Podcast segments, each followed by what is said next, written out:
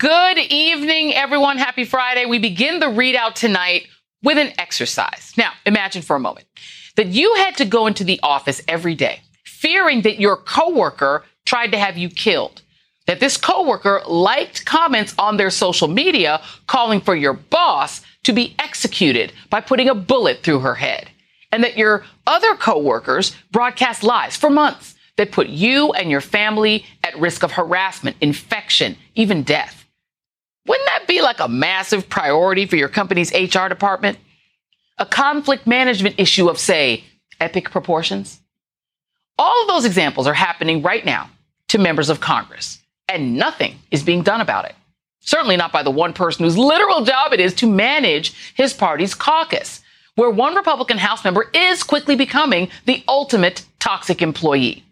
Instead, that pin wearing Republican, who is a promoter of the QAnon cult, now sits on the House, Edu- on the House Education Committee, despite having publicly claimed that school massacres are staged. And I, I can't believe that I'm actually about to say this, but we have now learned that this same toxic congresswoman also believes that laser beams from outer space ignited California's deadliest ever wildfire.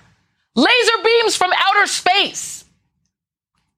But here's the thing maybe, just maybe, Marjorie Q. Greene isn't the Republican outlier that some imagine that she is. Maybe She's more representative of the Republican caucus than anyone in the party would like for you to think.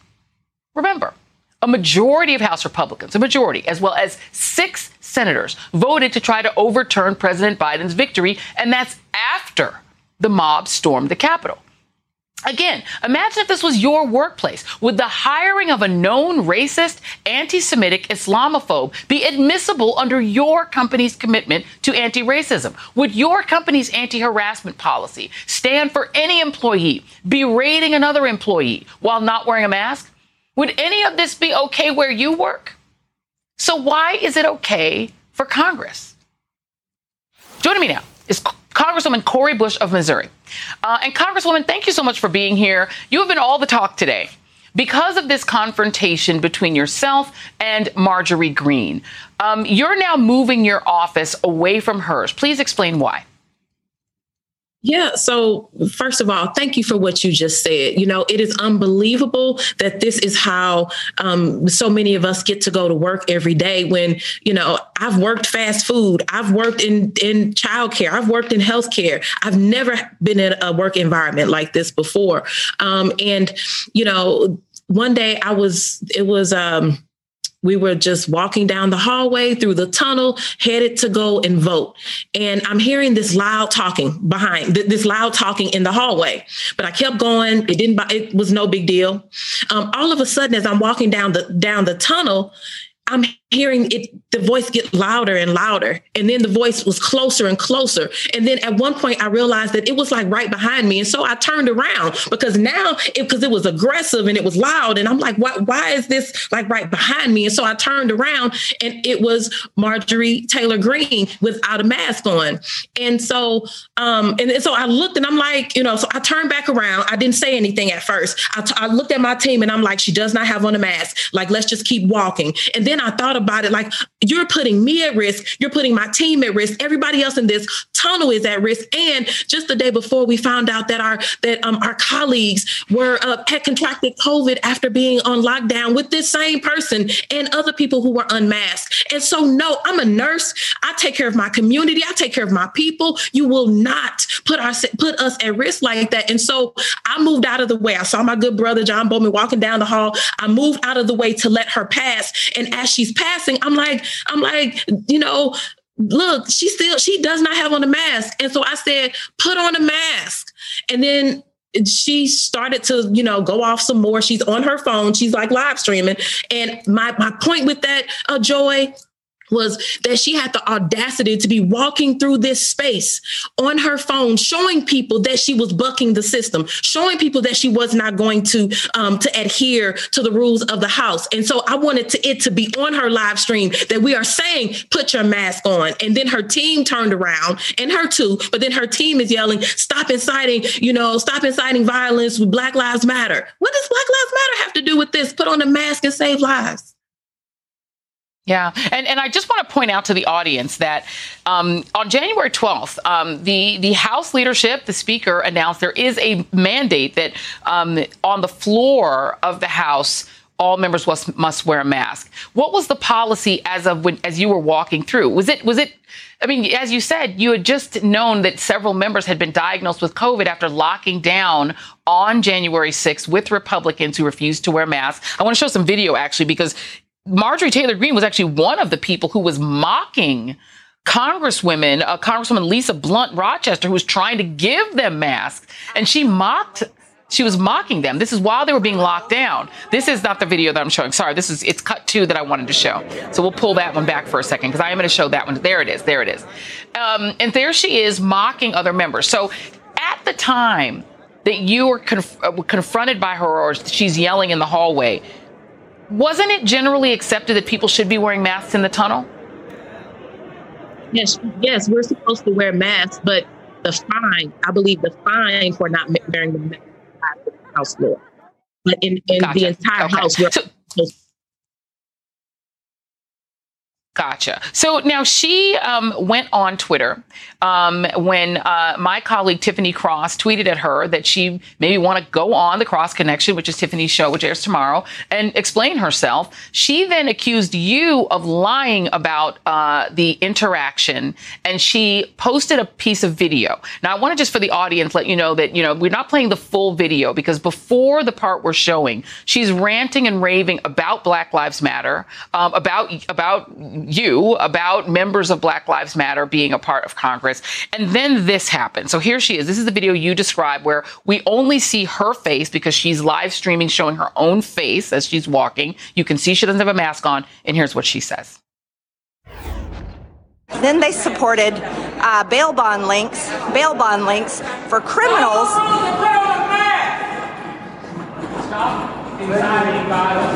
You know what? Yeah, don't yell at people. You know what? You shouldn't bring COVID positive members in here, spreading COVID everywhere. Stop being a hypocrite. Yeah, this is how it is here now. She she is claiming that that disproves your account. What is your reaction? It actually it actually says exactly what I said. She was walking behind me, directly behind me, you know, and she's yelling into the phone directly behind me. I moved out of the way because now you're now you're a threat. You know, you're a threat to me and then you won't you don't have on a mask, you don't care enough about us to put on a mask. So I said now now mind you by the time you heard my voice, she was further down the tunnel and we're in the tunnel, so of course it's it's, it's yeah. echoing. But you could hear, but you could hear me saying, "Put on a mask." And what happened? She put on a mask, but I was not. And let me say this too: mm. where hear of staff, team members of Congress members yelling at other Congress members. Where did you hear that happen at? That doesn't happen. And for her to turn this around to be a Black Lives Matter issue, that's not what it was you should care enough about your colleagues. And if you don't believe in that, if you don't believe that we should have safety, if you don't believe that that this is a true health crisis where 400,000 people in this country have lost their lives, if you won't, if you will not honor that and respect those families and respect the people in your community. 70 750,000 that you are supposed to protect that you are supposed to serve and represent. If you won't do that then let go of this job. It is not for you. And she can say whatever she wants to say but the thing is she did not have on a mask in that tunnel. And I absolutely spoke up. And it's not just about her joy this is anybody, any Congress member who will not wear a mask. I'm going to speak up. Lisa Lisa Blunt Rochester spoke up. As many of us, we will speak up, and not just about that. We don't want you bringing your guns on the House floor. We don't want you bringing your guns into your office. We don't want you to just to um, evade uh, security and um, and try to run through the metal detectors. No, abide by the rules so that we can do our jobs to take care of our communities. We moved our office, Joy not because I'm scared of her, like not because I think that like I can't like you know what I mean, like like I'm oh my gosh, I'm, I'm so that's not why I moved my office. I moved my office because I am here to do a job for the people of St. Louis. They deserve that, and what I cannot do is continue to look over my shoulder, wondering if a white supremacist in Congress by her by the name of Marjorie Taylor Greene or anyone else, because there are others that they are doing something or conspiring against us. Our focus has to be on St. Louis and the work that we can get done. And also, my team deserves better. They should not have to come to, to work and have to wonder if that door is going to open that does not have a peephole, that that door is going to open and it's somebody that does not want to do them well. Congresswoman Cori Bush um, very eloquently said, I think any workplace, people would want that just as a minimum condition to go to work every day. Thank you so much for spending some time with us this evening. Please stay safe and thank you. And uh, I want to now bring in Tim Miller, um, who's a writer at large at the Bulwark, and MSNBC counterterrorism and intelligence analyst Malcolm Nance. And I mean, this is this is serious. You know, Tim, I'm going to start with you. You have members of Congress. You just heard the Congresswoman speak that her staff and she have to worry that on the other side of the door with no peephole on it could be somebody who is a member of Congress who might be armed, who has made very vocal statements um, against Black people, against Black Lives Matter, who has an issue that she was ranting about Black Lives Matter as Marjorie Greene is walking down that hallway. She has a fixation, a negative fixation on Black Lives Matter. And Cori Bush was a Black Lives Matter activist before she was a member of Congress. I don't understand how Ms. Greene is still a congresswoman. Do you?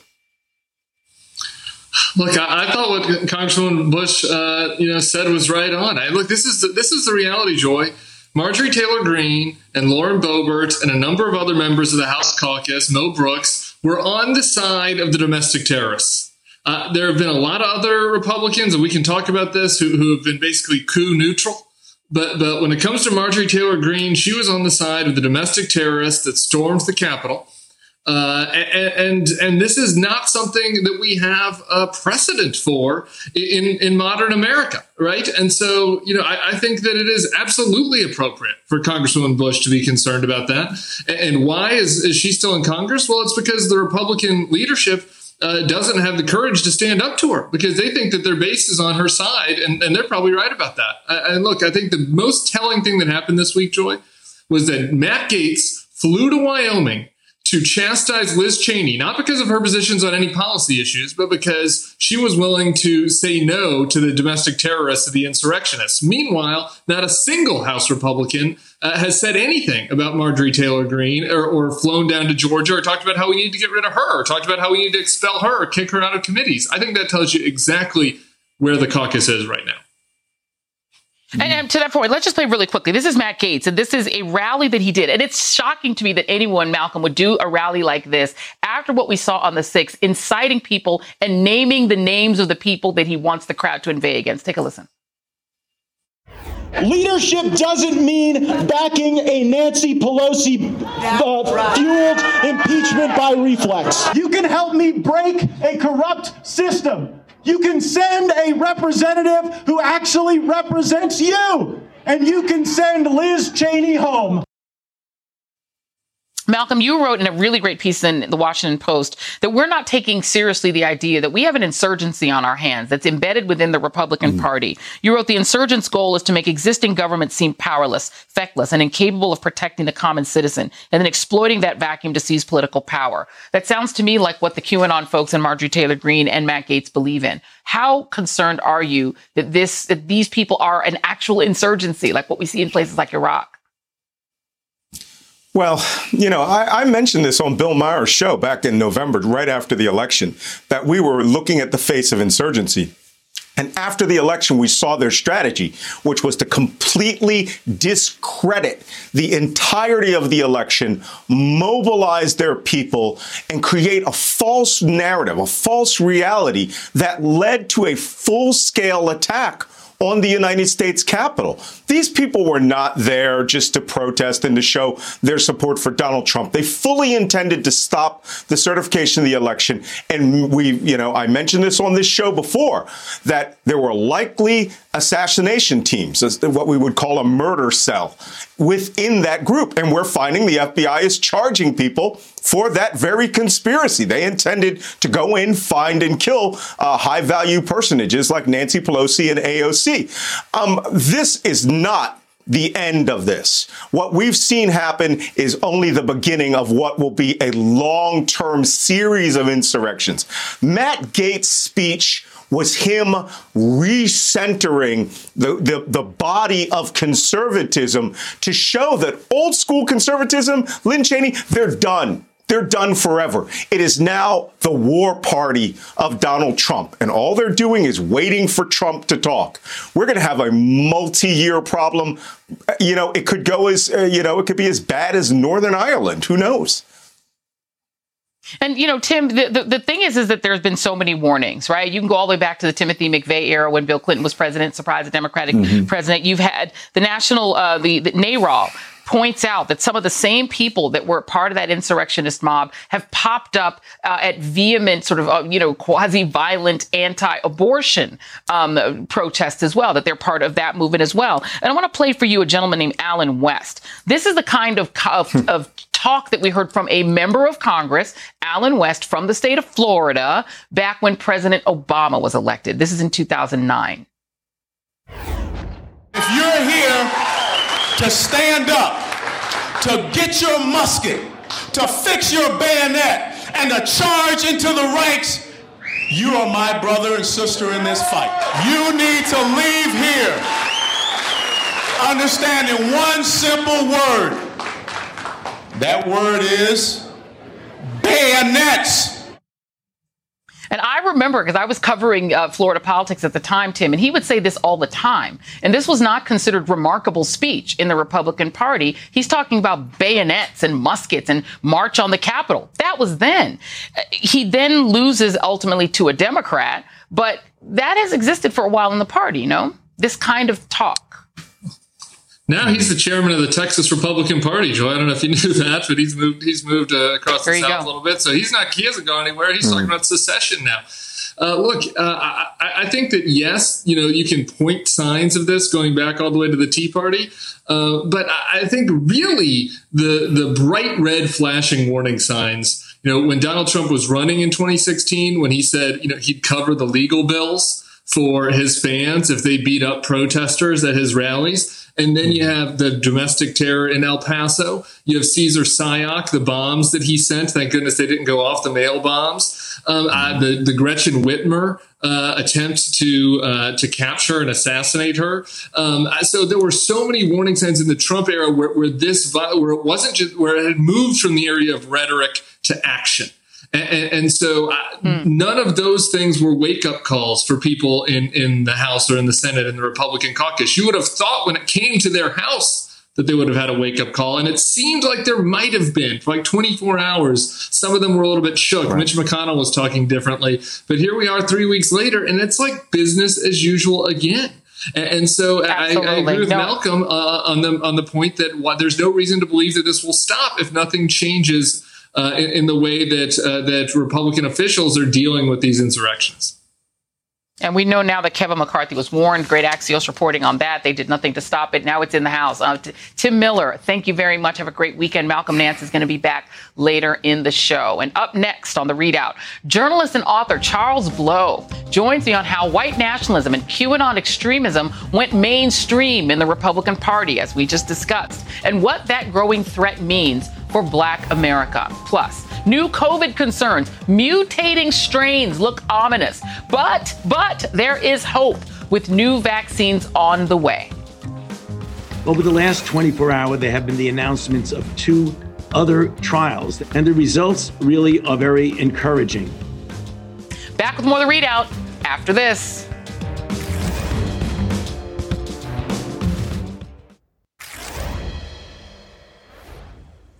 It should come as no surprise that the goal of the Capitol insurrectionists was to exert their perceived white privilege to try to overturn the will of millions and millions of voters, specifically of black voters.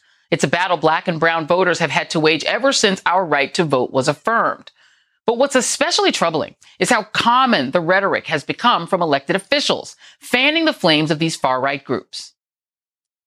When Mexico sends its people, they're not sending their best. They're bringing drugs, they're bringing crime, they're rapists, and some, I assume, are good people. The generations of black and Hispanic men, do you want to know what holds them down?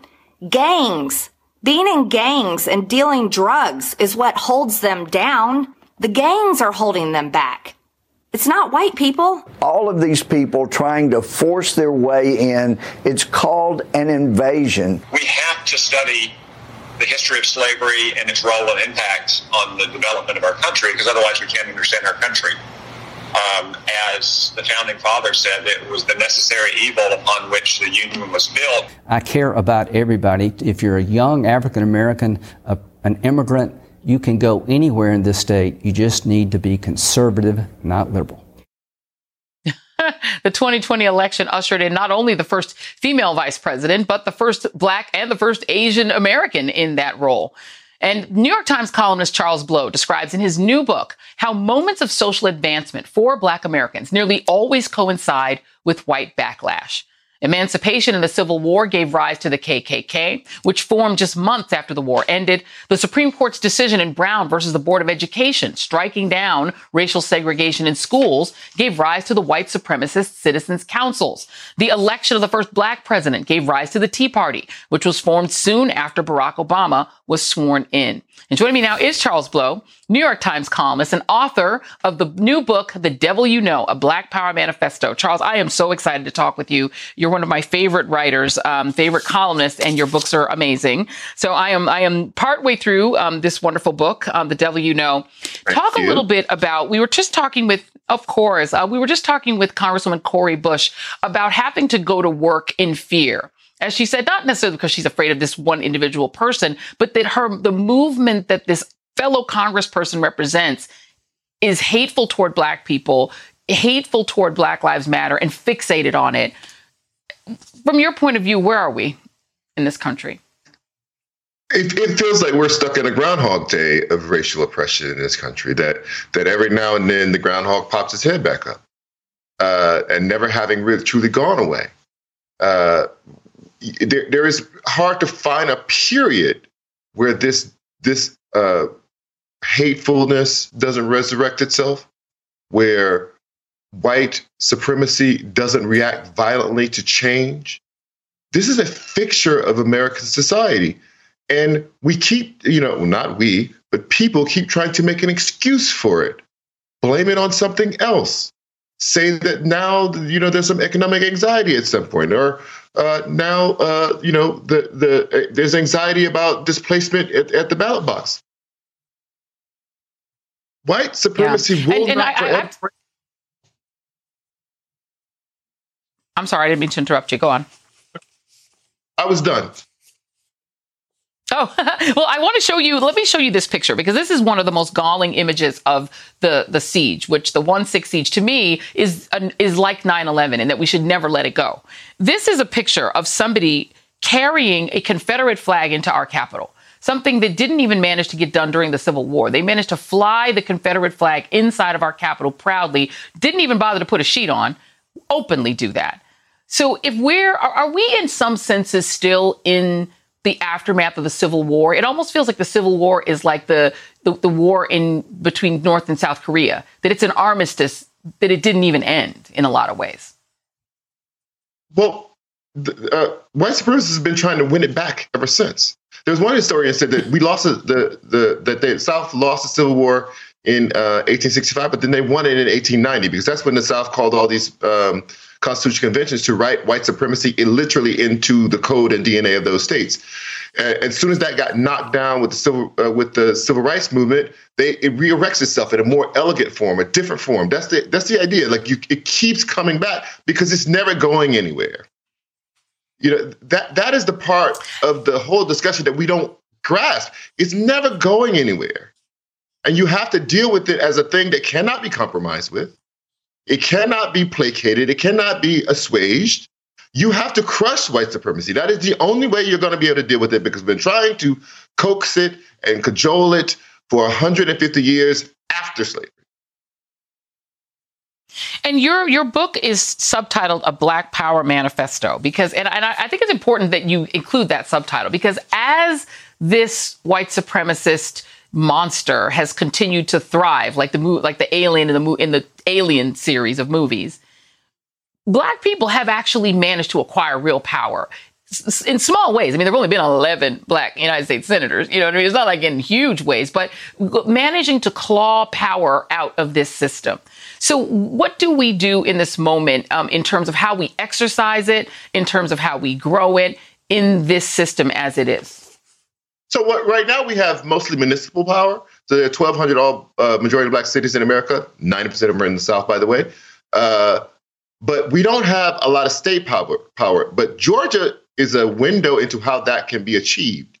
You just mentioned we've had, uh, I think, uh, I think it's now 11 black senators in the history of America all of them, before Warnock, were elected by coalitions led by somebody other than black people.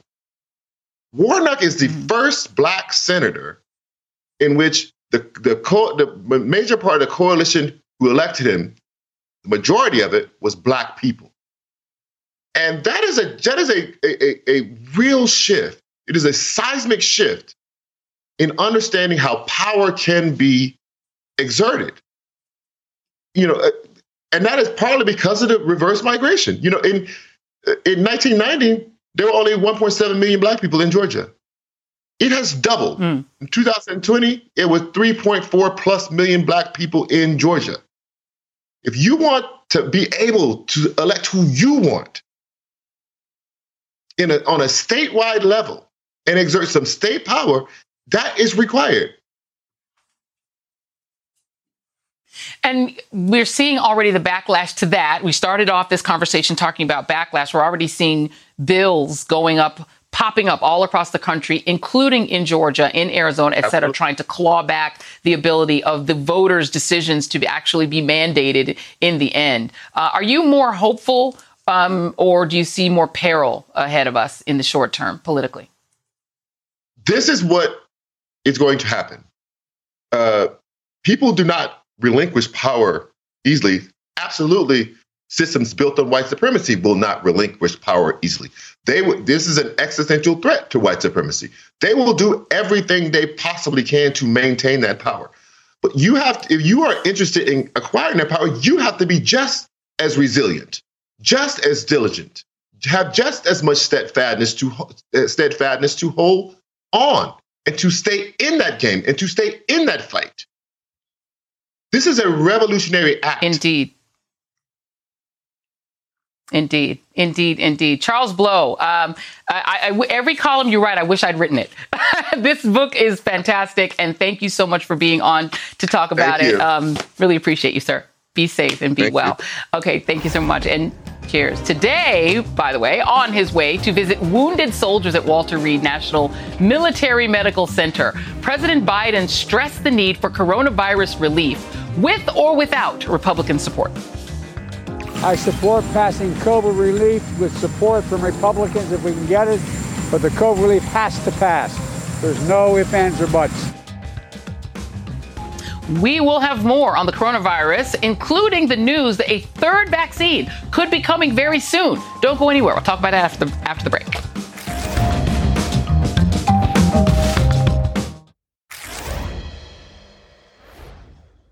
There is good news today from pharmaceutical company Johnson & Johnson, which announced that its vaccine trial was 72% effective in preventing moderate to severe cases of the coronavirus. The vaccine, unlike two, the two currently available, can be administered fully in one dose instead of two, and it doesn't have to be frozen. The company plans to ask the FDA for authorization as soon as next week. But the company says, though, it was less effective against the highly contagious South African variant of COVID 19, which is currently spreading inside the United States. Both Pfizer and Moderna have also said their vaccine is less effective against this particular strain of the virus. In a briefing today, Dr. Fauci called the news a wake up call. This is a wake up call to all of us that we will be dealing as the virus uses its devices to evade pressure, particularly immunological pressure, that we will continue to see the evolution of mutants. This all tells us that it is an incentive to do what we've been saying all along to vaccinate as many people as we can as quickly as we possibly can.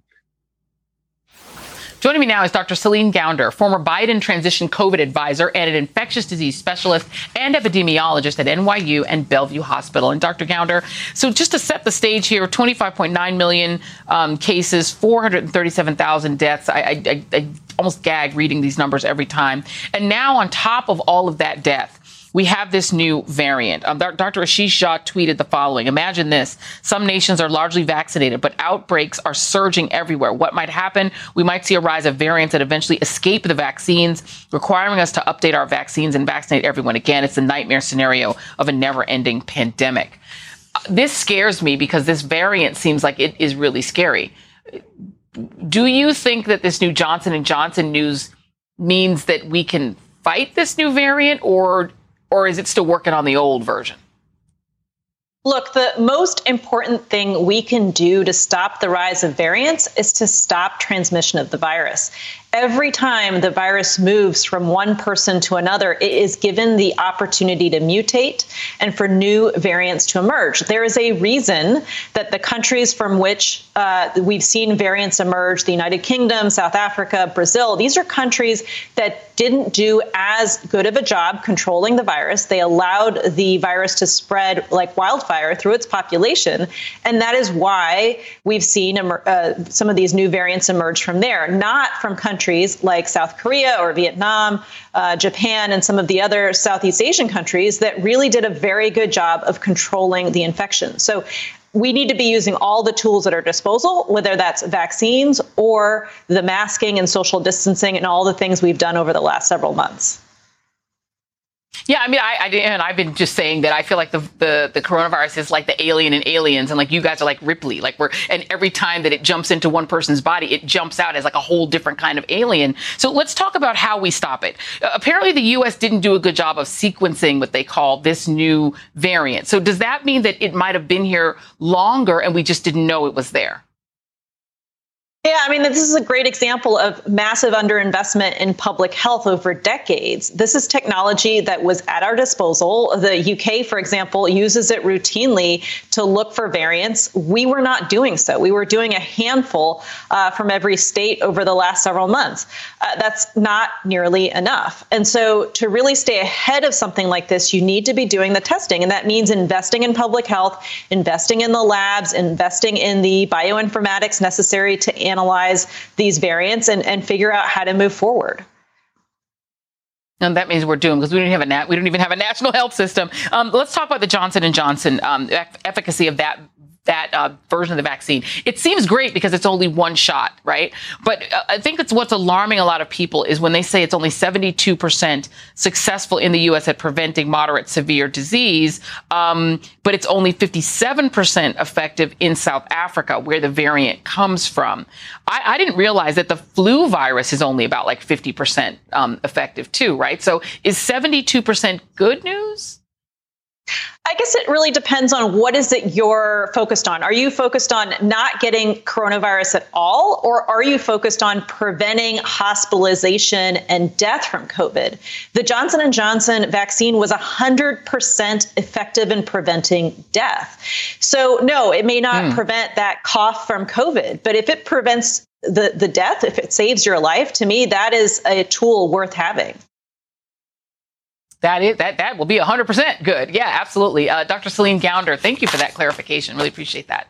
Stay safe. Up next, uh, apparently Republicans, thank you. Uh, apparently Republicans need a reminder of what happens when you start to tear down the framework of democracy. Well, we've got that covered. Stay with us.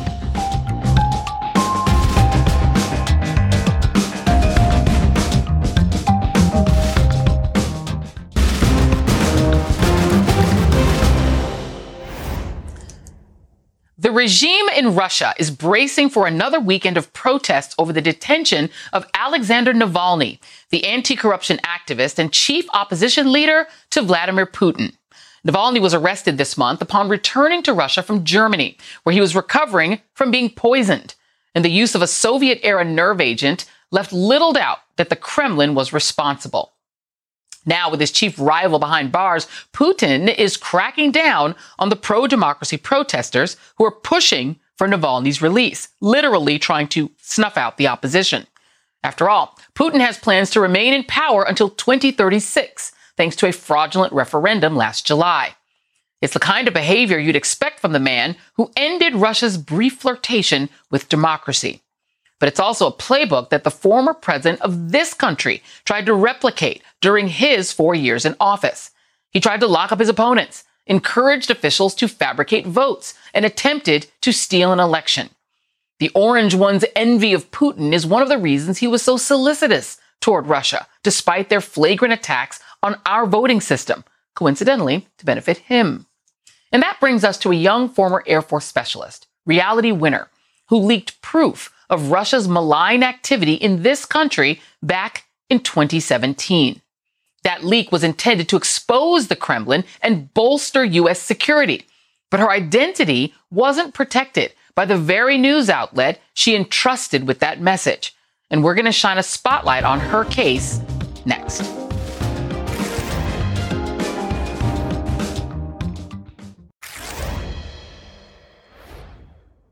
In 2017, Reality Winner was a 25 year old Air Force veteran working as an NSA contractor when she leaked some of the earliest evidence of Russia's attack on our voting system. She printed out a classified NSA report confirming that Russian hackers had targeted an election software company and 122 election officials, and she sent it to the news outlet The Intercept. That leak served as a warning about the vulnerability of our voting system, something that even the Department of Homeland Security was slow to acknowledge at the time. But Winner was quickly arrested, thanks in large part to the carelessness of the reporters at The Intercept, who failed to protect her identity as their source. As the New York Times details, the lead reporter on the story sent a copy of the document, which contained a crease showing it had been printed out, to the NSA, Media Affairs Office, all but identifying Ms. Winner as the leaker.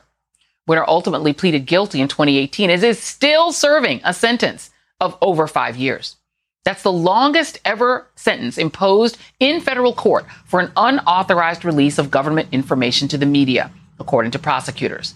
Winner is languishing in prison, while figures like Edward Snowden have become the darlings of civil libertarians. Her petition for clemency was overlooked by the former president, who went on to pardon his cronies convicted in the Russia probe. Now, Ms. Winner's mother is pinning her hopes on the new president as the Biden administration takes a harder line toward Russia. Joining me now is Reality Winner's mom, Billie Winner Davis. And back with me is Malcolm Nance, U.S. intelligence expert, intelligence expert. And Ms. Winner Davis, thank you so much for being here. Uh, it's been a long road trying to get to this interview to happen. So thank you for being so flexible with us as breaking news overturned our previous attempts to do this. Talk to me about reality. Yeah. What is, what did she? What was her goal in your mind? Um, and do and, and do you think that she was treated the way other leakers have been in the past? Put it that way. So, so first of all, thank you so much, Joy, for having me on. It is such an honor. I'm, I'm truly grateful. I, I believe that my daughter, first of all, my daughter and I have never ever had a conversation with regard to why she did, why she did this, why she released this vital piece of information.